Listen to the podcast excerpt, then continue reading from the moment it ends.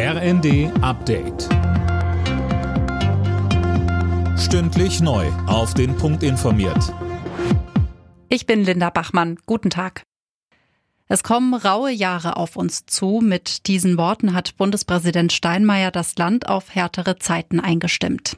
Angesichts des russischen Krieges in der Ukraine müsse man in den nächsten Jahren Einschränkungen hinnehmen. Steinmeier sprach mit Blick auf den Krieg von einem Epochenbruch.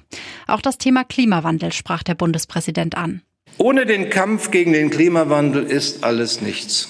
Er braucht unsere ganze Kraft, Beweisen wir jetzt unsere Stärke in der Veränderung, ermöglichen wir unseren Kindern und Kindeskindern ein gutes Leben auf unserem Planeten. Wir haben das in der Hand.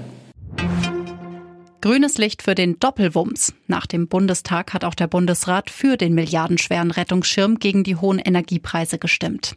Mehr von Tom Husse. Insgesamt kann der Bund jetzt 200 Milliarden Euro neue Schulden aufnehmen, um unter anderem die geplante Gaspreisbremse zu finanzieren. Dafür hatte der Bundestag erneut die Schuldenbremse ausgesetzt.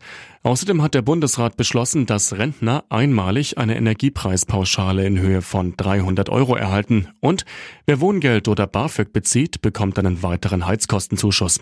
Wie hoch der ausfällt, richtet sich nach der Größe des Haushalts.